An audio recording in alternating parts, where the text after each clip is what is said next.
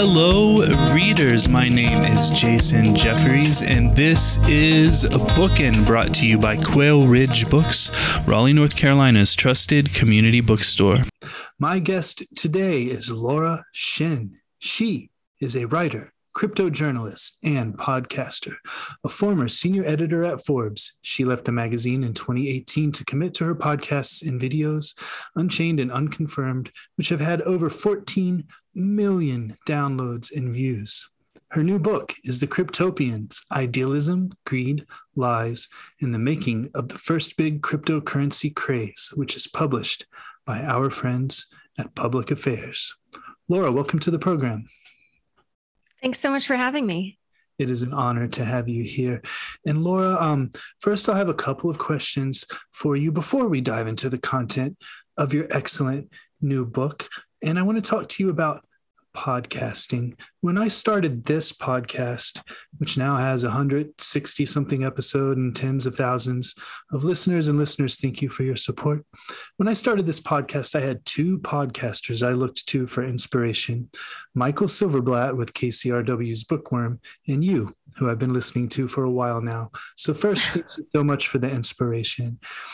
Wow. Yeah, well, I love your podcast. And second, what made you jump from traditional web journalism with Forbes into podcasting, specifically podcasting about cryptocurrency? Well, so I didn't um I I had actually started the podcast in 2016 mm. And so I didn't, you know, just go from being a print journalist to suddenly doing the podcast. I was doing them concurrently for a while. Mm. And actually, while I've been working um, what appears to be solely on the podcast, I've also been writing a book. Yes. So in 2018, when I left Forbes all my writing energy went into the book. So actually, I was writing and podcasting again simultaneously. It's just that the final product for the writing won't be available to the public until February 22nd. yeah, right on. And um, my last question before we dive into your book, um, excuse me, I've talked about your book to many friends and colleagues as I've been preparing for this interview, and I'm finding that folks tend to either be hyper aware of everything going on with cryptocurrencies or they find the concept of cryptocurrencies to be so daunting that they don't even know where to begin to understand uh, what they are.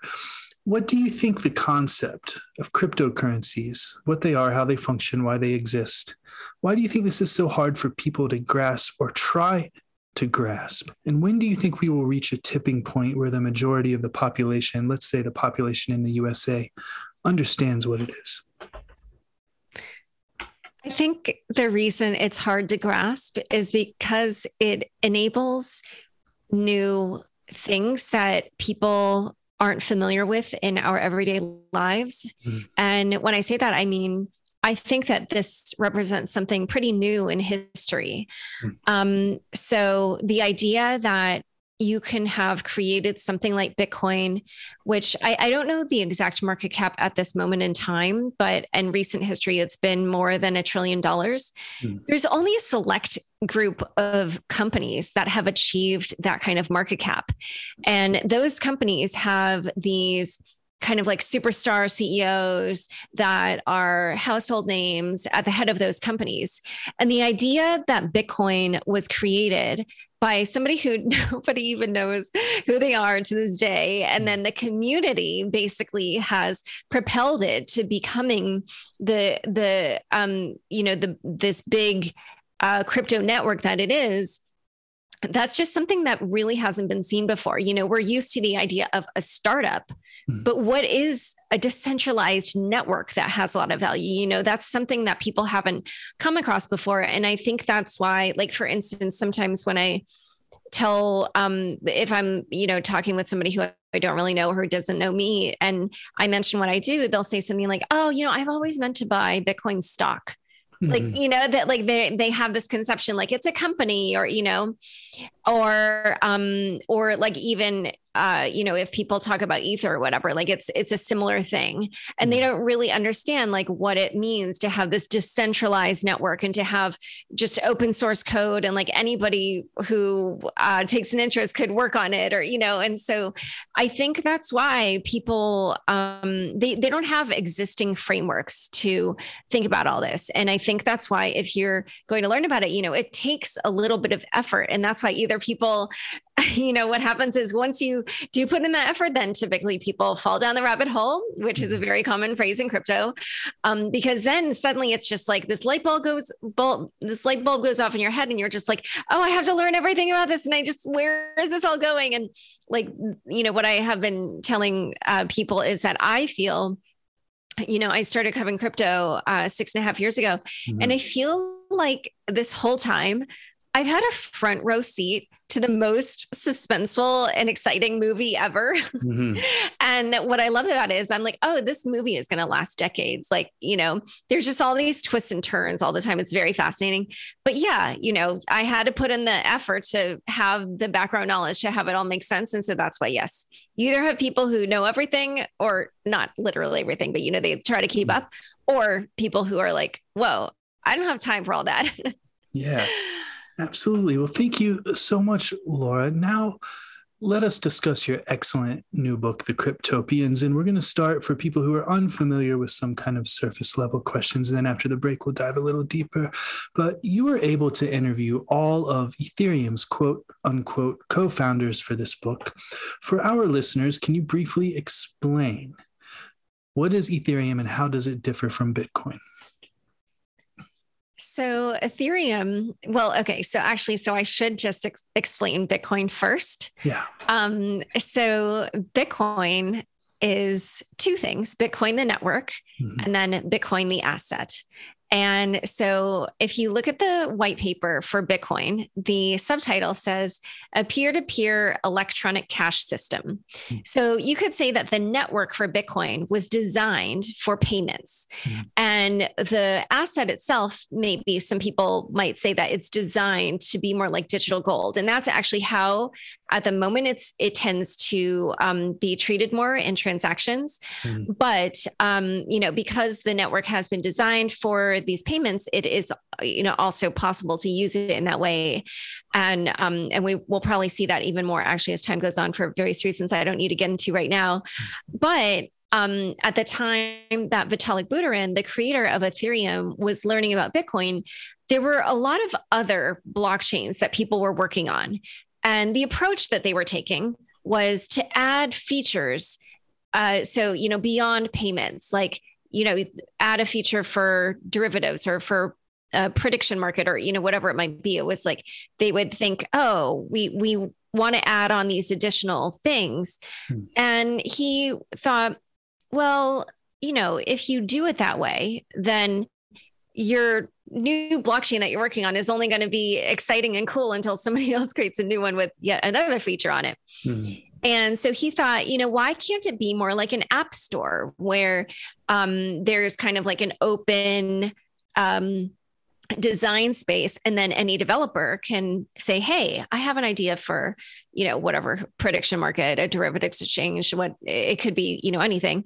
And then like the App Store, they could actually just design that and upload it to this decentralized network that will enable any kind of decentralized application. Mm-hmm. So that was the idea for Ethereum, and that is basically what it's become. Mm-hmm. And so um, the way that they did that was by creating like a, a language. And um, this language is what enables these smart contracts that um, as crypto people like to say, uh, you know, have these arbitrarily uh, arbitrary capabilities that you know basically anybody can design anything on it. Right. Thank you so much, Laura. Um, you mentioned this earlier. Bitcoin was created around the 2008 financial crisis by a person um, or entity named Satoshi Nakamoto. Um, why did the 2008 crisis inspire the creation of Bitcoin? And who is Satoshi Nakamoto?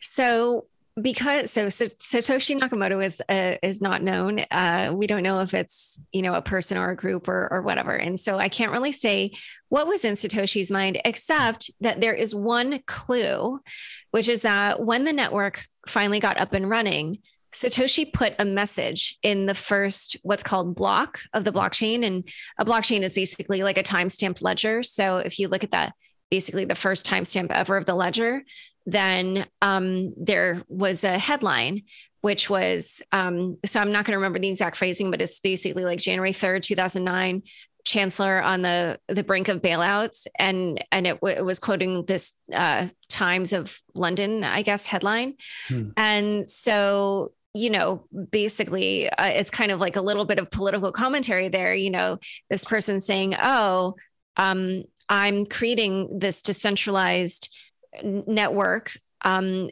with a new asset that is not one controlled by the government. It's not one controlled by banks. It's outside of that whole system. And they were doing this at the same time that the traditional financial system was uh, failing. And so, yeah, so that's why it does seem like they were seeming to say that they were inspired by the financial crisis. Mm-hmm.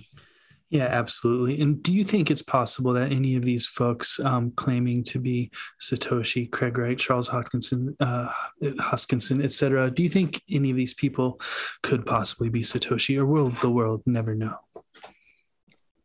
You know, I have to like, I've always felt that this is a question that would take a lot of research to go into. Mm. And I personally have never done a significant amount of research into it. Mm-hmm. So I probably can't say. Um, uh, the one thing re- readers of my book will probably come to their own conclusion based off of um, some events in the book about Charles Hoskinson. Mm-hmm. But as for Craig Wright, I have not done significant amounts of research, but at the moment, it looks. Um, you know, like probably not because he's been asked to do the one thing that would prove that he is Satoshi and mm. hasn't done it. Right. so, although he did try to to hoax the media into thinking that he had, um, but this was I forget how many years ago now. Yeah, yeah, right. And um, as we sit here uh, recording, I, he just concluded a very high profile trial. Listeners, you can look that up if you like. Um, back to Ethereum uh, for our listeners, can you tell us who is Vitalik Buterin and why is he an important person to know? So Vitalik Buterin is the creator of Ethereum, and uh, when I say that, you know, as we mentioned earlier, there are eight co-founders, but it was his conception, and then uh, essentially these other co-founders came on board. So at the moment, um, he's still kind of seen as the main figurehead for Ethereum, and um, even when there were all these different co-founders, even if some of them had titles that kind of would make them seem like they were the top executive. Mm-hmm. Um, people always just kind of looked to him for leadership. Um, one other thing I will say though is, you know, as I mentioned earlier, or no, maybe I didn't mention that, but but he actually got his start. Oh yeah, I did briefly mention it. Mm-hmm. He got his start uh, writing about Bitcoin. Mm-hmm. So actually, in the beginning, he was kind of uh, basically a Bitcoiner, and he was an owner of Bitcoin Magazine. And then, yeah, since starting Ethereum, you know, he did that when he was basically like 19, and I think grew up a lot along the way because there was a lot he, you know, kind of probably wasn't super prepared for. Um, being that age, mm-hmm. starting something that valuable and having uh, a lot of people around him who are very interested in getting a piece of it. Yeah, absolutely. Thank you, Laura. Listeners, we are going to take a short break for a word from our sponsor. Then I will be right back with Laura Shin.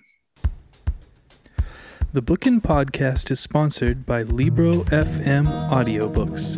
Libro FM lets you purchase audiobooks directly from your favorite local bookstore, Quail Ridge Books. You can pick from more than 100,000 audiobooks, including New York Times bestsellers and recommendations from booksellers around the country. With Libro.fm, you'll get the same audiobooks at the same price as the largest audiobook company out there. You know the name but you'll be part of a much different story, one that supports community. Listeners of Bookin can get a three month audiobook membership for the price of one. Go to Libro.fm, that's L I B R O dot FM, and enter Bookin, B O O K I N, in the promo code space. With each listen, take pride in knowing that you're supporting local bookstores. I'm back with Laura Shin, author of The Cryptopians, which is published by our friends, Public Affairs. Laura, we spent some time before the break talking about some very basic ideas and introducing people to concepts and people involved in cryptocurrency, specifically Ethereum. I now want to go a little deeper and I want to talk about Charles Hoskinson. How was this gentleman, Charles, involved in the creation of Ethereum other than giving someone the thumbs up to fund Vitalik when he was working on it? Well, he became one of the eight co founders and he asked for and was given the CEO role. Mm-hmm. And um, at the time, basically, the um, Ethereum community kind of, or, or the Ethereum founding group had a kind of a segment of them that were living in Zug in Switzerland, mm-hmm. which is where they had decided that they would set up shop to do the crowd sale that would fund the development of Ethereum. And he was living with this group at that time. And there was a lot of uh, there were some tensions in the house mm-hmm. and people were concerned about him. And so, as people will read in the book, spoiler alert um, if you if you know anything about crypto then this is like such long ago history hopefully i'm not spoiling anything for anybody but um, eventually he was removed from the project and later on has gone on to found um, his own blockchain called cardano and for a while he and uh, he may still i, I actually don't know the facts on this but um, he was working on Ethereum Classic, which is as I like to call it, the evil twin of Ethereum. mm-hmm. Yeah, right. And is he just a hype man, or has he been involved at some point with the work involved in the actual creation of something? Um, wait, are you like meaning Cardano or? Um, yeah, sure, or or Ethereum Classic or or any of that. Well, um, you know, this is not a question I've looked into in terms of his level of engagement with like development, mm-hmm. but um, I think at least for Ethereum, he was not one of the developers. He really had that executive role and was doing kind of more business type stuff. Mm-hmm. Um, and then he has a company called IOHK, which they, you know, develop all these different blockchains. But I'm not sure how involved he is on a day to day day to day level with the development of the actual blockchains. Right. And I um thank you, Laura. And I ask these questions because when you see Charles Hoskinson now, his name is always followed by one of the creators of Ethereum, uh, which gives him a substantial chunk of cachet, um, especially if you don't know any better, and may cause folks to invest in something like Cardano. Um, do you think that Cardano should be compared to Ethereum? Is it a justifiable comparison? Um, well, so I also have not looked super closely at mm-hmm. Cardano, but I do know that probably on a basic level, it uh, isn't quite the same type of blockchain because Ethereum does smart contracts, but Cardano uh, tried to um, launch smart contracts on the platform and it, it really didn't go well. So mm. um, I'm actually not sure what what the purpose of Cardano is now that I think about it. Um, but um, yeah, I at the moment don't think that anybody would say that they're competing because there there are actually all these other blockchains that definitely directly compete with Ethereum, mm-hmm. and they're trying to take market share from them. But since Cardano doesn't have that core functionality that Ethereum does, it probably isn't in that same position. Right. Thank you, Laura. Um, you alluded to this a bit earlier uh, when you were introducing folks to the concept of what Bitcoin is. Uh, when Bitcoin was first created, a lot of folks considered it to be a form of currency like digital cash. But very early um, in your book, at least one of the founders of Ethereum that you covered compared Bitcoin to gold.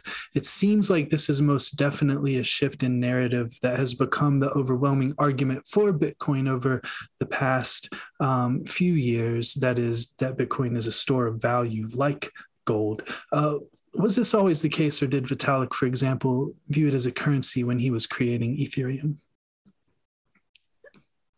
Um, yeah, I mean, I, I would say that in the beginning, probably it was seen more as both, and that as time has gone on, Bitcoin has taken on um, not only the narrative but also uh, the behaviors of digital gold. Mm. Um, the only thing is that in the last year there have been a few developments where I wonder how much that's going to shift because El Salvador now has adopted Bitcoin as legal tender, mm. and so obviously like all the like actually I think it's mandated there that stores have to accept Bitcoin wow. as payment. You know how frequently it will, it will be used in that way probably remains to be seen. But because uh, this only just happened actually a few months ago, but um, certainly there is a lot of potential there. Um, and there's also um, what's being called a layer two on top of Bitcoin. Mm. Uh, so basically, um, when certain blockchains become congested, it's sort of like surge pricing, where the fees to transact go up. And this is the case on Bitcoin and Ethereum, particular um, those two chains at the moment.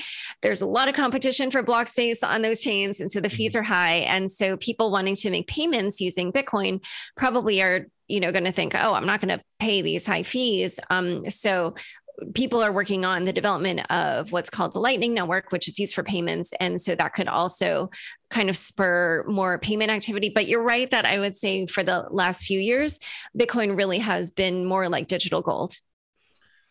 Right. Thank you so much, Laura. And did Vitalik ever mean for Ether, um, not Ethereum, but Ether specifically, to be a currency, or was it always supposed to be something that paid for fees in the Ethereum network? Uh, I think it was always meant to pay for fees for uh, um, what's called gas on Ethereum. Mm-hmm. So basically, since Ethereum, some sometimes people call it this world computer for decentralized applications. Mm-hmm. Um, but the way that it functioned was that you would pay and or, and continues to function is that you pay for gas, mm-hmm. I mean, or for computation. So when you make your um, transaction or whatever it might be, depending on how complex it is, it mm-hmm. could cost a little bit of gas or a lot of gas. And that's because, you know, if it's, if it doesn't take much computation, then the fee will be low. And if it takes a lot, then the fee will be higher. Right on. Thank you, Laura. Um, if Vitalik, when he was creating Ethereum, could see into the future, and see JP Morgan and the like throwing so much money at Bitcoin, Ethereum, um, et cetera, do you think he would have moved forward with creating it?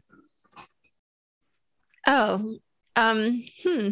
Well, I, you know, I can't really speculate on his mental state, but, um, oh, actually, you know what's funny? I mm. asked him a very similar question. Now that I think about it, nice. when when he first came on my podcast in 2018, I asked him about how he had previously done an interview where he said something about how what he was building was for the little guy mm-hmm. and then i i asked him pretty much exactly what you asked like oh now there are all these corporations that are using it mm-hmm. and then he said that he had a more nuanced view of the world and um, didn't necessarily uh, maybe because he had met more corporate types and he realized like oh they're people like us or whatever mm-hmm. um, and so yeah uh, he basically seemed to say that he didn't necessarily think that they were trying to do bad things either. So, mm. um, so maybe yeah, he has had a, a change of opinion on that.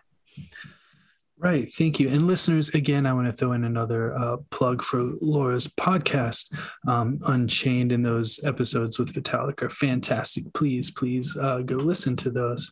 Um, what can we tell? You you alluded to this a little bit earlier as well um, when we were talking about Charles Hoskinson and becoming the CEO of Ethereum. What can we tell about the difference between Vitalik and Charles Hoskinson based on the titles they gave themselves regarding Ethereum CEO uh, for Charles Hoskinson versus C3PO for Vitalik?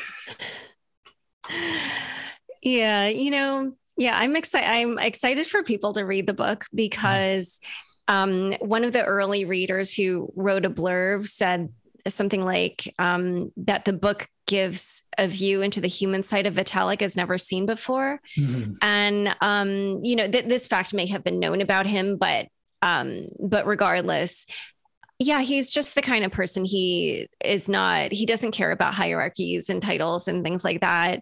And um, he's very, at, well, at least early on, for sure, he was kind of innocent and naive. Mm-hmm.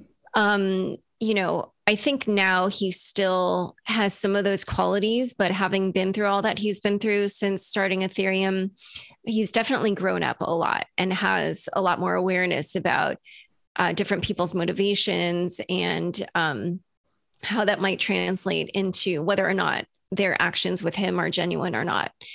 Um, but certainly, one theme that uh, I try to draw out in the book is that the developers really kind of disdain businessmen and um, and business in general. Mm-hmm. And so there's a lot of conflicts in the book that are kind of like between the developers and then the business people. Mm-hmm. And um, well, people can read the book to see what happens in terms of who prevails.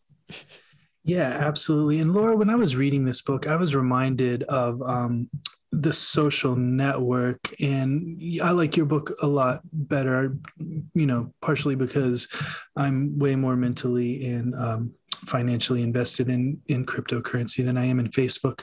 Um, but when your book is made into a film who's going to play vitalik do you think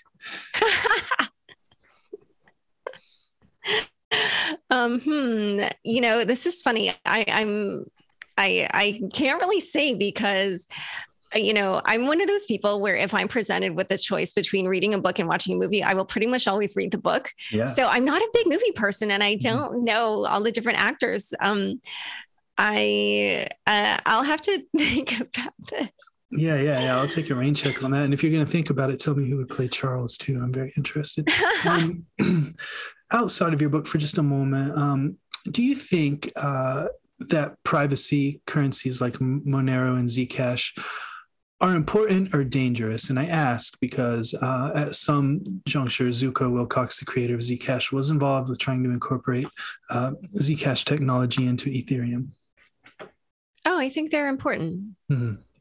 I mean, privacy is important. It's like a fundamental human right. So, mm-hmm. um, yeah, it's kind of inevitable that this technology will be uh, be more widely used. Like, I don't know if you followed uh, Quentin Tarantino's NFTs, but he's he's using the Secret Network, which is a smart contract blockchain that has default privacy built in. Mm-hmm. Meaning, so right now on Ethereum, I can use a block explorer to see all the different transactions. And I did that for the book. If you notice my extensive footnotes, mm-hmm. um, I, you know, I tracked all, all this stuff on the blockchain. It was super fun.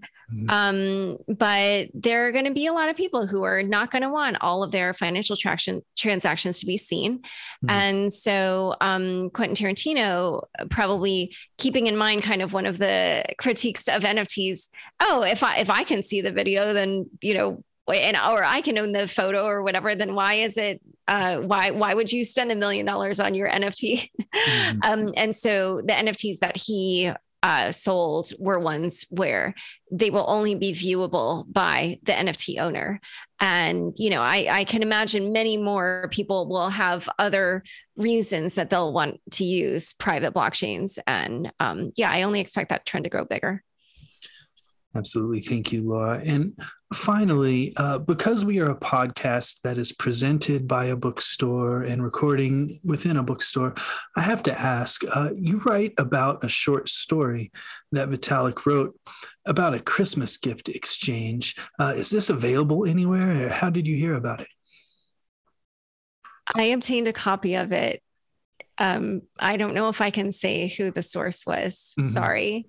So, um, you know, I mean, I do say where he went to high school. Mm-hmm. So if if that high school wants to make it public, then um, or or if he himself does. Mm-hmm. Uh, but yeah, I, I mean that. Yeah, I, I'm excited for people to read the book because it really displayed a certain level of social awareness that mm-hmm. I think a lot of people at that time thought Vitalik didn't have, mm-hmm. which is kind of fascinating. So, um, you know, he he's definitely at least an a, astute observer of people, mm-hmm. um, even if there were times during the creation of Ethereum when he seemed to be a little bit blind to some of the motives around him.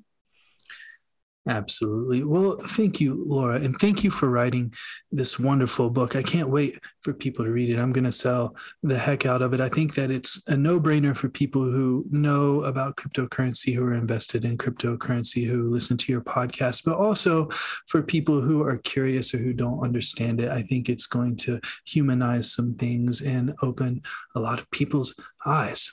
Listeners, I have been joined by Laura Shin, author of The Cryptopians Idealism, Greed, Lies, and the Making of the First Big Cryptocurrency Craze, which is published by our friends at Public Affairs. Laura, thank you so much for joining me. Thank you for having me. This was super fun.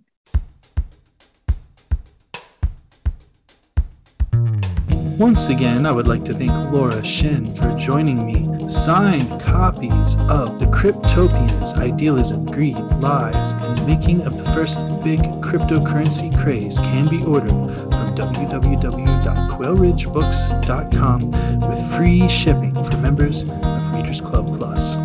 I would also like to thank our sponsor, Libro FM Audiobooks. Please navigate over to Libro FM and enter the promo code BOOKIN. That's B O O K I N in the promo code space to get one free audiobook and support your favorite local independent bookstore in the process. My name is Jason Jeffries, and this has been Bookin'.